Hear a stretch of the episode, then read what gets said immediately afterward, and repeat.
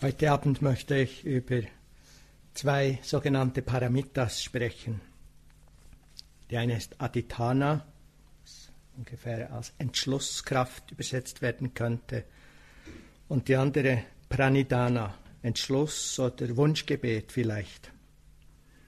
Paramitas sind heilsame Geistesqualitäten, die wir durch unsere Praxis vervollkommnen können wie zum Beispiel Großzügigkeit, Stana Paramita, Geduld, Kanti Paramita, Ausdauer und Bemühen, Virya Paramita. In der Theravada-Tradition wird Aditana, Entschlusskraft, als Paramita aufgelistet. Und in der Mahayana-Tradition wird an dieser Stelle wird Pranidhana gesetzt. Sie sind sich so viel, soweit ich sie verstehe, ziemlich ähnlich verwandt, wenn auch nicht genau dasselbe. Und vielleicht wird der Unterschied zwischen diesen beiden sichtbar, vielleicht auch nicht. Ich muss ehrlich gestehen, ich kann sie selbst nicht genau unterscheiden. Ich vermute, das eine ist eine Entwicklung über die Jahrhunderte vom anderen. Ist auch nicht so wichtig was diese Kräfte bedeuten und bewirken, aber das ist sehr wichtig, sehr wesentlich, sehr hilfreich in unserer Praxis. Bei Aditana handelt es sich um einen Aspekt der spirituellen Praxis, der von uns Meditierenden vielleicht manchmal unterschätzt oder sogar eben übersehen oder weggelassen wird. Es ist die Ausrichtung auf die Werte und Ziele unserer Praxis.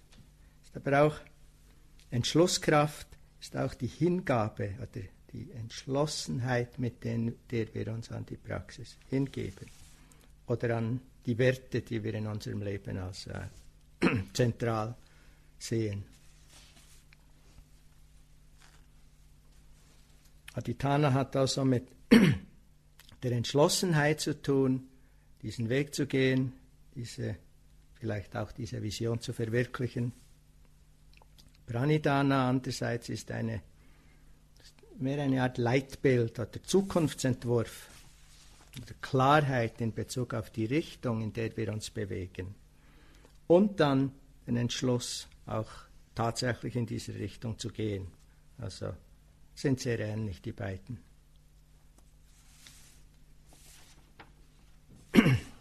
Und beides sind also Paramitas, Vervollkommnungen. Vervollkommnung nicht so sehr im Sinne von etwas, das wir perfektionieren müssen in uns, sondern mehr im Sinne einer innewohnenden Qualität in uns, die wir wiederentdecken und stärken. Ist eigentlich dasselbe, aber es gibt ein anderes Gefühl dafür, wenn wir von einer Qualität sprechen, die wir vielleicht nur ansatzweise haben und die wir perfektionieren müssen, oder wenn wir von einer Qualität sprechen, die uns eigentlich voll und ganz innewohnt, aber wir haben den Zugang dazu nicht so recht, weil, wie wir sehen, manchmal so ein paar Schleier im Weg stehen. Das sind uns innewohnende Qualitäten. Es heißt, Buddha habe jede dieser Paramitas während Hunderten von Leben geübt oder eben den Kontakt dazu wieder verbessert, kann man auch so sagen. Übersetzt gesagt könnte man vielleicht sagen, es handelt sich um zeitlose Qualitäten und Eigenschaften, um Aspekte unserer innewohnenden Buddha-Natur. Ausrichtung und Entschlusskraft. Diese Qualität von Entschlusskraft und auch von Hingabe kann umschrieben werden als die Fähigkeit des Herzens, eine eingeschlagene Richtung durchzuhalten, die Werte, die uns teuer und wichtig sind, hochzuhalten und unseren tiefsten Absichten und Zielen treu zu bleiben. Mein tibetischer Lehrer Gescherapten, verbrachte viele Jahre mit Studium und Praxis in einem der großen Klöster in der Nähe von Lhasa in Tibet, im Kloster Sera. Der hatte einen wunderbaren Lehrer und hochgeschätzten Guru, dessen Belehrungen und Segen ihm außerordentlich großen Nutzen gebracht hatten. Nach Jahren verließ dieser Lehrer das Kloster, um in seine Heimatregion im fernen Osttibet zurückzukehren und sich dort um seine Leute dort zu kümmern, sie zu belehren. Geschrapt merkte bald, dass er ihn, ihm eigentlich dorthin folgen wollte. Aber wie dorthin kommen? Er hatte kein Geld, er hatte keine Unterstützung, er hatte kaum rechte Schuhe für diese äh, dreimonatige Reise zu Fuß, die das bedeutet hätte. Trotzdem entschied er sich zu gehen und mit einem Freund zusammen wanderten sie zu Fuß durch die unendliche, weite, leere Wildnis von Tibet, durch Hitze und Kälte, unterwegs um Essen bettelnd. Und äh, wer Tibet nur ein bisschen kennt, ist nicht allzu oft Gelegenheit, um, um Essen zu betteln. Von Räubern bedroht, wobei es nicht viel zu stehlen gab. Äh, Tiger waren in ihrer Nähe an, in verschiedenen äh, Situationen, bis sie schließlich im Kloster des Lehrers ankamen. Geschirapten hatte ein und nur ein Ziel im Leben, sich auf beste Art und Weise im Dharma zu üben, um für viele von größtmöglichem Nutzen sein zu können. Und dafür war er bereit, alle Schwierigkeiten auf sich zu nehmen. Und genau dies ist die Kraft, von Atitana, von Entschlusskraft und Hingabe. Übrigens hat ihm sein Guru gesagt, sei keine gute Idee, er solle wieder zurück.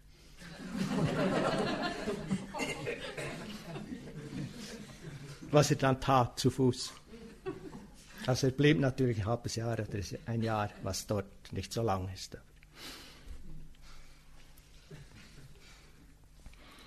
Es gibt einen anderen außergewöhnlichen Lehrer, den zu treffen ich das Glück hatte. Nein, ist nicht, ist nicht Daniel Schulken, kommt später. Zuerst kommt Dampulo Sayadaw, ist ein Meister aus Burma, den ich in, im IMS in Massachusetts äh, kennenlernte. Dampulo Sayadaw, ein sehr inspirierender alter Mönch. Ich denke, er war die zutiefst stillste und ruhigste Person, die, ich, die mir je begegnet ist, die ich je angetroffen habe. Allein seine Hände zu beobachten, die Art, wie sie ruhten, vermittelten ein Gefühl von tiefem Frieden. Tampulo Sayadaw hatte bereits in jungen Jahren die äh, asketischen Gelübde der Waldmönche äh, genommen. Entschlossen, wach zu sein und zu erwachen, entschied er sich, sich zum Schlafen und auch sonst nie hinzulegen. Er ging, er stand oder er saß, aber legte sich nicht nieder während vielen Jahren, also da war er schon fast 90 und hat sich auch da nie, ich habe gehört, 30 Jahre lang schon, hat er sich nie hingelegt. Braucht Entschlusskraft und Hingabe brauchen wir nicht zu tun. Hast mich so angeschaut. Braucht aber Entschlusskraft und Hingabe an die Praxis des Erwachens. Auch hier die Kraft der Ausrichtung und des Entschlusses. Sind eindrückliche Geschichten und wir können sagen, sie geschahen damals, vor Jahrzehnten in Asien oder irgendwo. Aber natürlich sind sie auch für uns heute relevant. Aditana bedeutet, dass wir unsere ganze Energie in das legen, was wir zutiefst wertschätzen im Leben. Das heißt, wir bringen Hingabe in unsere spirituelle Praxis, wir bringen Hingabe vielleicht in unsere Arbeit oder wir bringen Hingabe in Sorgen um unsere Familie und unsere Kinder. Und in mancher Hinsicht ist es genau das, was wir hier tun im Retreat. Wir sind mit den Körperempfindungen, Atem, die Aufmerksamkeit wandert davon. Wir bringen sie zurück. Sie geht wieder. Vielleicht Hunderte, vielleicht Tausende von Malen, vielleicht in nur einem Sitzen. Und trotzdem geben wir nicht auf. Wir beginnen von vorne. Wir stehen immer wieder auf und versuchen von neuem. Weil diese Entschlossenheit da ist. Wie der berühmte amerikanische Sportstar Vincent Lombardi sagte, worauf es ankommt, ist nicht, ob du hinfällst, worauf es ankommt, ist, dass du wieder aufstehst. Und immer und immer wieder kommen wir zurück zum Moment, zur Bewegung des Körpers, zum Fuß, der die Erde berührt, zur Hand. Hand, die den Körper berührt, die den Löffel hält, die Tasse hält. Meditation, Retreat braucht sehr viel Entschlusskraft und Hingabe. Durch das Auf und Ab der Energie dabei zu bleiben, und wir sehen, es ist kein gleichmäßiges Fortschreiten. Es geht und dann denken wir, jetzt haben wir es, und dann kommt wieder was anderes durch das Wechselbad der Gefühle zu gehen, von Freude oder was immer bis zu tödlicher Langeweile, von Einsamkeit und Gottverlassenheit zu Gefühlen tiefster Verbundenheit oder umgekehrt. Ist wie das Wetter. Ist unsere Ausrichtung und Hingabe, welche diesem Prozess großen Wert verleiht. Und wir entschließen uns immer wieder von neuem dazu, jeden Tag, jeden Moment. Wir entschließen uns dazu, hier zu sein, hier zu sitzen, inmitten von all dem, was kommt und geht. Selbst dann, wenn alles sinnlos und hoffnungslos aussieht. Der christliche Mönch Thomas Merton sagte, wahres Gebet und Liebe lernen wir in der Stunde, in der das Beten unmöglich und unser Herz zu Stein geworden ist. Ist irgendwie auch der Geist von Aditana drin.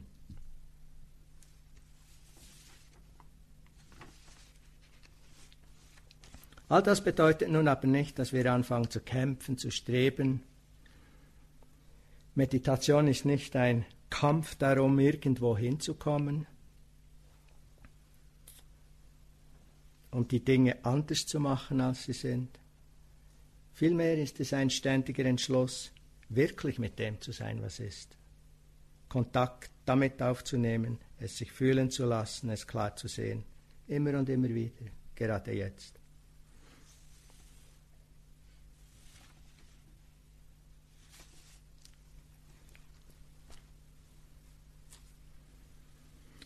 Einige vielleicht nicht so spektakuläre, aber sehr wichtige Aspekte der Praxis haben ebenfalls mit Aditana und Pranidhana zu tun.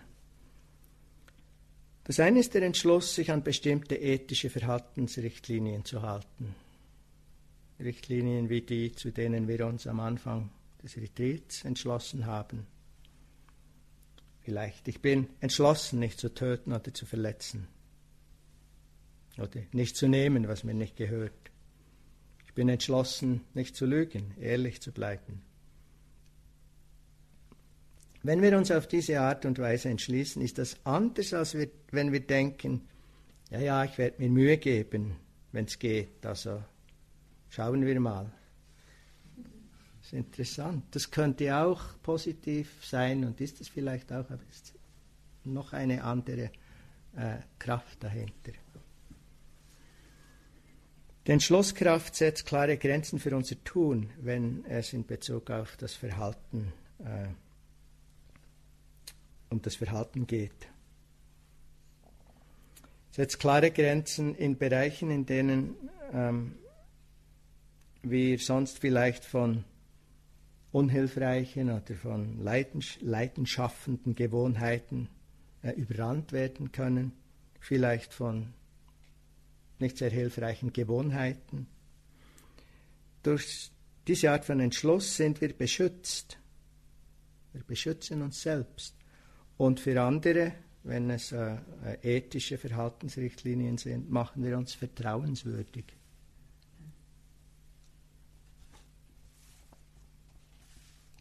Zum Beispiel auch hilfreich, nicht nur bei ethischen Richtlinien, sondern auch wenn es vielleicht darum geht, dass wir beschließen, im Alltag einmal im Tag zu meditieren. Oder vielleicht zum Beispiel, wir sagen, dass wir die nächsten vier Wochen Metta praktizieren werden, dann tun wir es nicht nur für drei Wochen. Egal wie es funktioniert, wie es geht, wie es klappt, was dabei rausschaut, wir entscheiden uns vier Wochen zu tun, dann tun wir es für vier Wochen. Oder zum Beispiel könnten wir uns entschließen, für die nächsten zwei Monate immer zu geben, wenn wir um etwas gebeten werden. Eine ganz interessante Praxis. Auch in Bezug auf rechtes Bemühen in unserer Praxis, sei es in der Meditation wie hier im Retreat, sei es im Alltag, ist Aditana im Sinn von Entschlusskraft und großer Bedeutung. Einige von euch kennen diesen kurzen Text über Valmiki aus einer Legende der Hindus über den Schöpfer des Ramayanas, Valmiki, der in alten Zeiten gelebt haben soll. Das ist eine Art archetypischer Ausdruck von enthusiastischem Bemühen, Ausdauer und eben Entschlusskraft. Als junger Mann durchsuchte Valmiki die Welt nach echter offener Freundschaft, nach Glück und nach Hoffnung. Als er nichts davon fand, zog er alleine in den tiefsten Wald, wo kein Mensch lebte, an eine Stelle, wo der Tamassa-Fluss in den Ganges fließt. Dort saß er in der Meditation während Jahren, ohne sich zu rühren, so still, dass weiße Ameisen einen Hügel über ihn bauten. Dort saß Valmiki im Ameisenhügel während tausenden von Jahren, ohne sich zu rühren, blickte einzig mit seinen Augen hinaus und versuchte die Wahrheit zu finden. Seine Hände gefaltet, sein Geist versunken in Kontemplation. Das ist eindrücklich. Das ist Entschlusskraft. Also auch hier, ein bisschen weniger ist auch gut. Ein weiterer Aspekt, hier eher auf der Seite von Pranidhana, ist der folgende.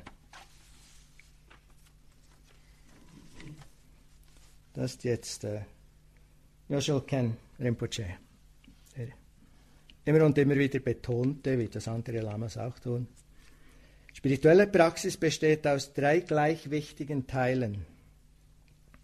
Wenn wir, nur wenn wir alle drei Teile mit einschließen, ist die Praxis komplett. Wenn auch nur ein Teil davon fehlt, ist sie unvollständig.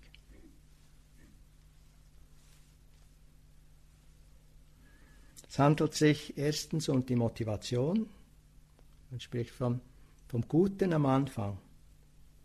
Dann als zweites ist es die Hauptpraxis, was immer unsere Hauptmeditation ist.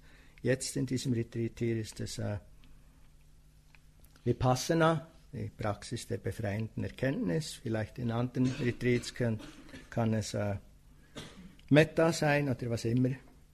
Und drittens geht es um die Widmung, das Gute am Schluss. Das Gute am Anfang, das ist was Rainer und vorher Samuel anleiten an jeden Morgen.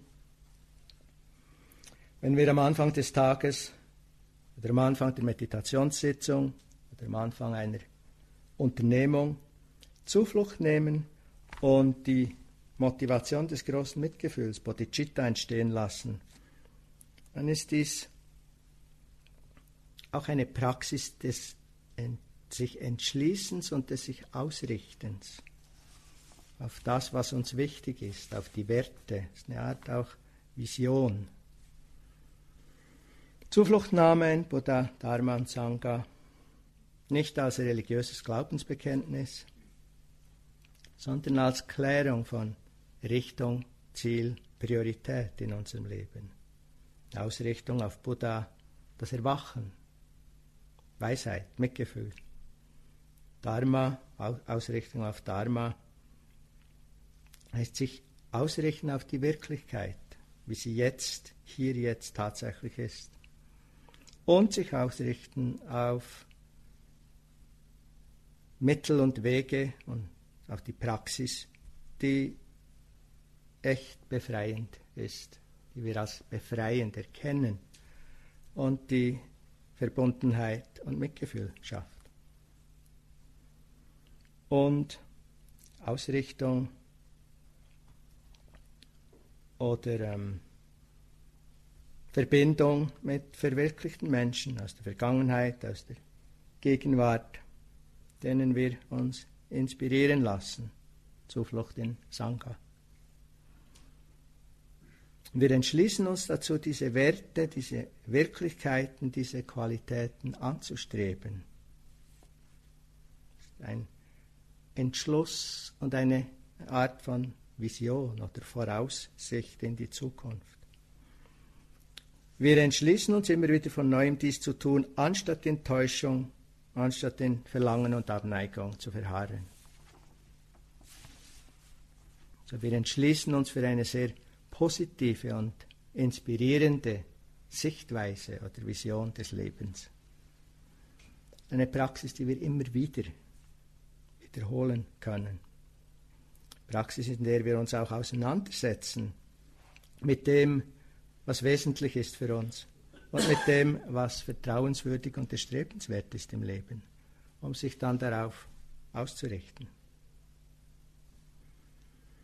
Die Motivation von Bodhicitta, der altruistischen Motivation oder inneren Haltung, die entstehen zu lassen, bedeutet, dass wir uns immer wieder dafür entschließen, nicht nur zu praktizieren, weil es uns selbst gut tut, sondern zum Wohlergehen möglichst vieler hier zu sein. Traditionell ist es der Entschluss, bis zur vollständigen Erleuchtung zu praktizieren, um für möglichst viele von möglichst großem Nutzen sein zu können. Egal wie viel es braucht, egal wie lange es dazu braucht, auch wenn es so lange braucht wie Valmiki in seinem Hügel. Und Bodhicitta ist eine fantastische Vision unserer Praxis und des Weges der Befreiung. Und diese Art von Entschluss und Wunschgebet vielleicht und Vision schafft auch eine starke, eine machtvolle Grundlage für Stetigkeit und Ausdauer in unserer Praxis. Und letztlich geht es hier um ein Lebenswerk und vielleicht sogar das Werk unzähliger Leben, wer weiß.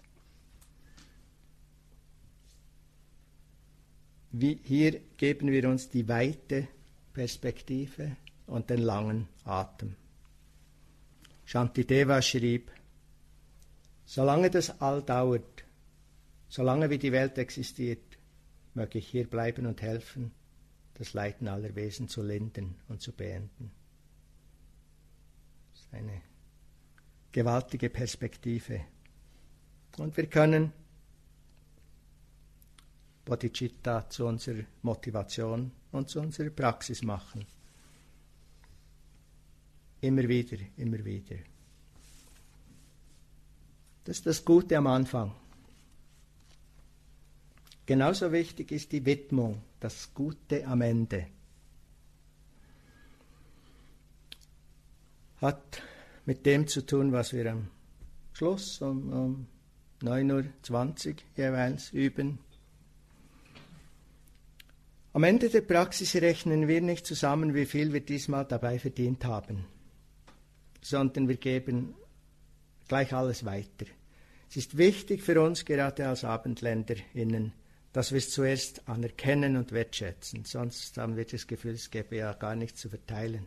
Also ich habe mich selbst jahrelang sagen hören, durch die Macht meiner Praxis, wenn da überhaupt irgendetwas war, so im Nebensatz, möge, wenn ihr euch dabei seht, jeden Abend. Fangt nochmal an mit Achtsamkeit, Geduld, Ausdauer, Interesse und all das. Wir haben viel zu verteilen und wir können es wirklich gleich weitergeben. Tibeter brauchen oft ganz materialistische äh, Beispiele. Sagen, wenn wir gutes Karma schaffen, brauchen wir das normalerweise auch wieder auf. Nämlich, wir brauchen es auf als angenehme Erfahrungen in diesem Leben oder als Wiedergeburt in glückvollen Bereichen in ihrer Sichtweise des Daseins. Sagt, ist wie bei Geld, das wir auf die Bank bringen um uns später was Schönes damit zu kaufen.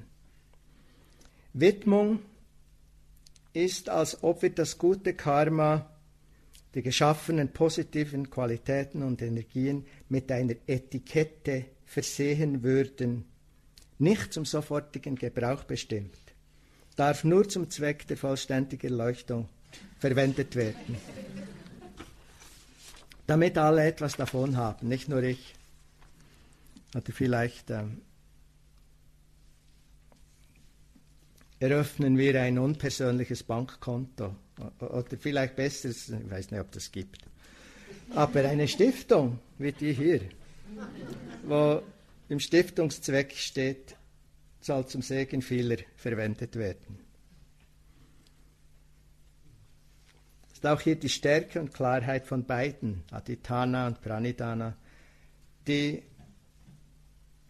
diesem Entscheid oder dieser Verfügung vielleicht Macht verleihen. Wir bringen ein visionäres, fast prophetisches Element in unsere Praxis und sagen, möge es so sein. Wie damals vor drei Äonen, als unser Buddha in einem seiner oh, drei Äonen viel früheren Leben den Dipankara Buddha begegnete heißt es in der Legende.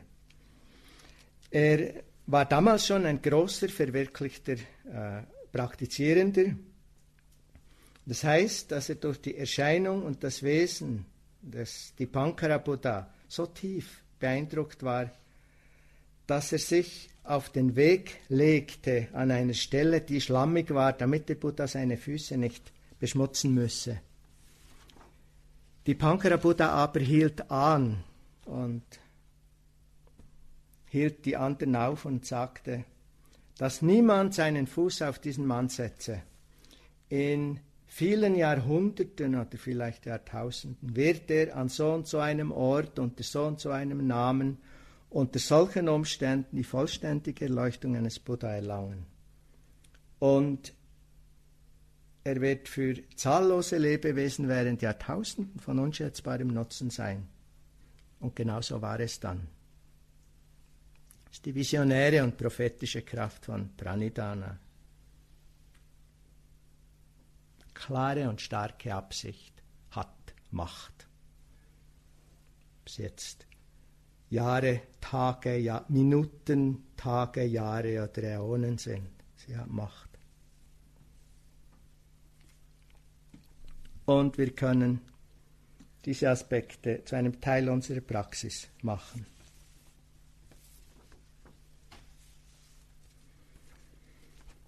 Hier ein anderer klassischer Anwendungsbereich dieser äh, Qualitäten. Bei der Praxis von Samatha, von Sammlung, von ruhevollem Verweilen und Sammlung, wird Aditana gebraucht, um gewisse Geistesfaktoren aufzurufen gewisse tiefe Zustände aufzurufen. und sind Qualitäten, die eng äh, mit Sammlung zu tun haben und man lernt, wenn man so viel Sammlung hat, dass man sie erreichen kann, die dann auch aufzurufen. Sagt, möge freudiges Interesse entstehen, möge Einsgerichtetheit entstehen, möge tiefe Ruhe entstehen. Und wenn wir diese Faktoren oder Zustände genügend geübt haben, dann treten sie auch ein, wenn sie aufgerufen werden.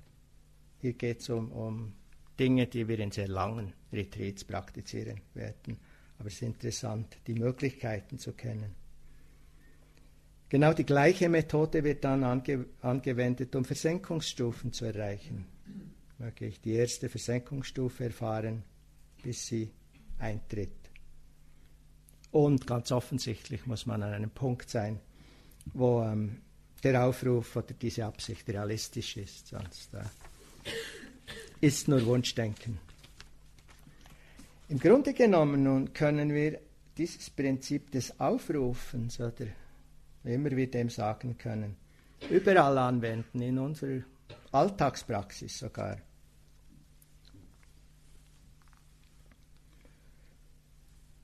Oder wir können Dinge sagen wie, möge dieses Meditationszentrum hier erblühen und mögen unzählige Menschen hier Glück und innere Freiheit finden. Aber dann müssen wir tun, dann tun wir alles Notwendige und alles, das uns persönlich möglich ist, um diesem Wunsch oder diese Vision Wirklichkeit werden zu lassen. In manchen buddhistischen Traditionen werden die sogenannten vier unbegrenzten Wünsche bei jedem möglichen Anlass rezitiert morgen, mittags und nachts. Und ähm, diejenigen, die sich dafür interessiert haben, haben dieses eine Blatt mit den Zufluchts- und Motivations- und Widmungstexten äh, vielleicht da vorne mitgenommen. Da stehen diese vier unbegrenzten Wünsche oder Brahmaviharas auch drauf.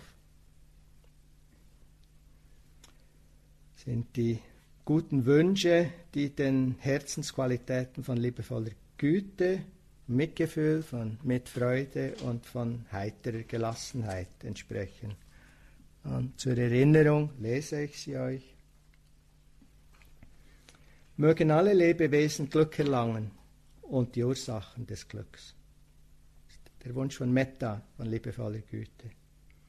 Mögen alle Lebewesen frei sein von Leiden und von den Ursachen des Leidens. Das ist der Wunsch von Mitgefühl.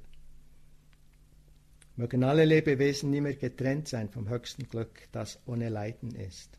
Das ist Ausdruck von Mitfreude.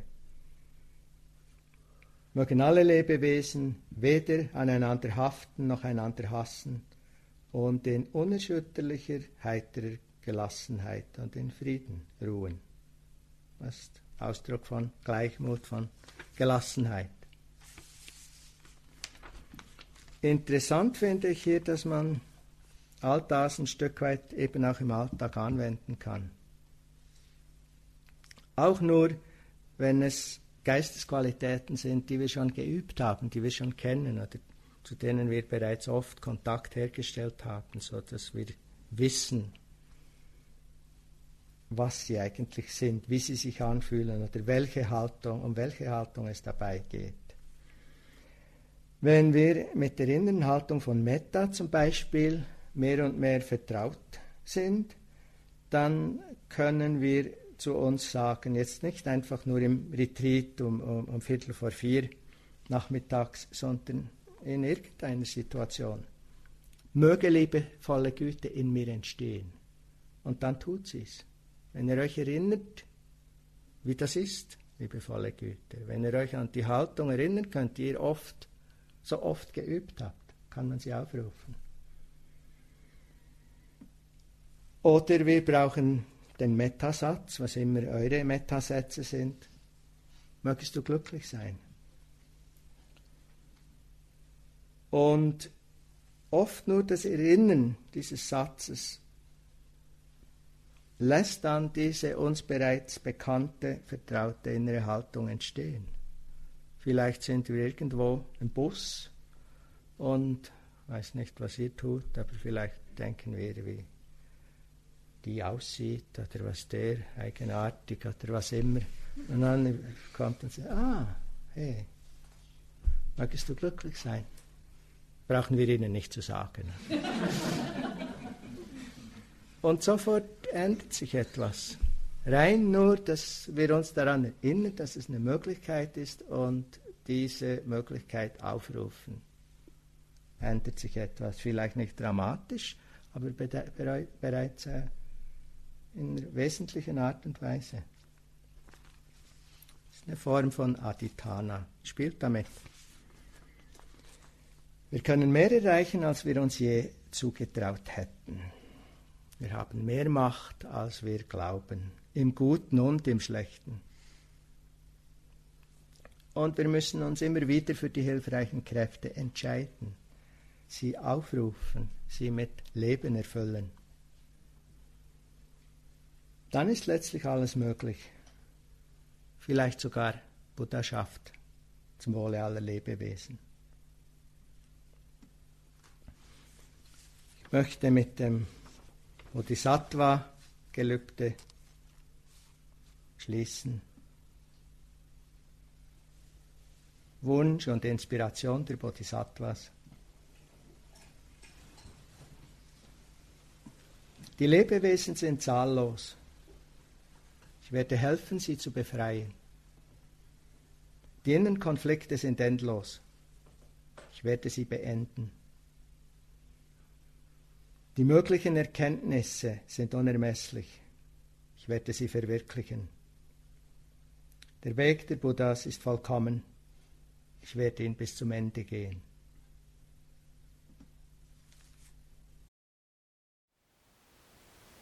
Thank you for listening. To learn how you can support the teachers and Dharma Seed, please visit dharmaseed.org slash donate.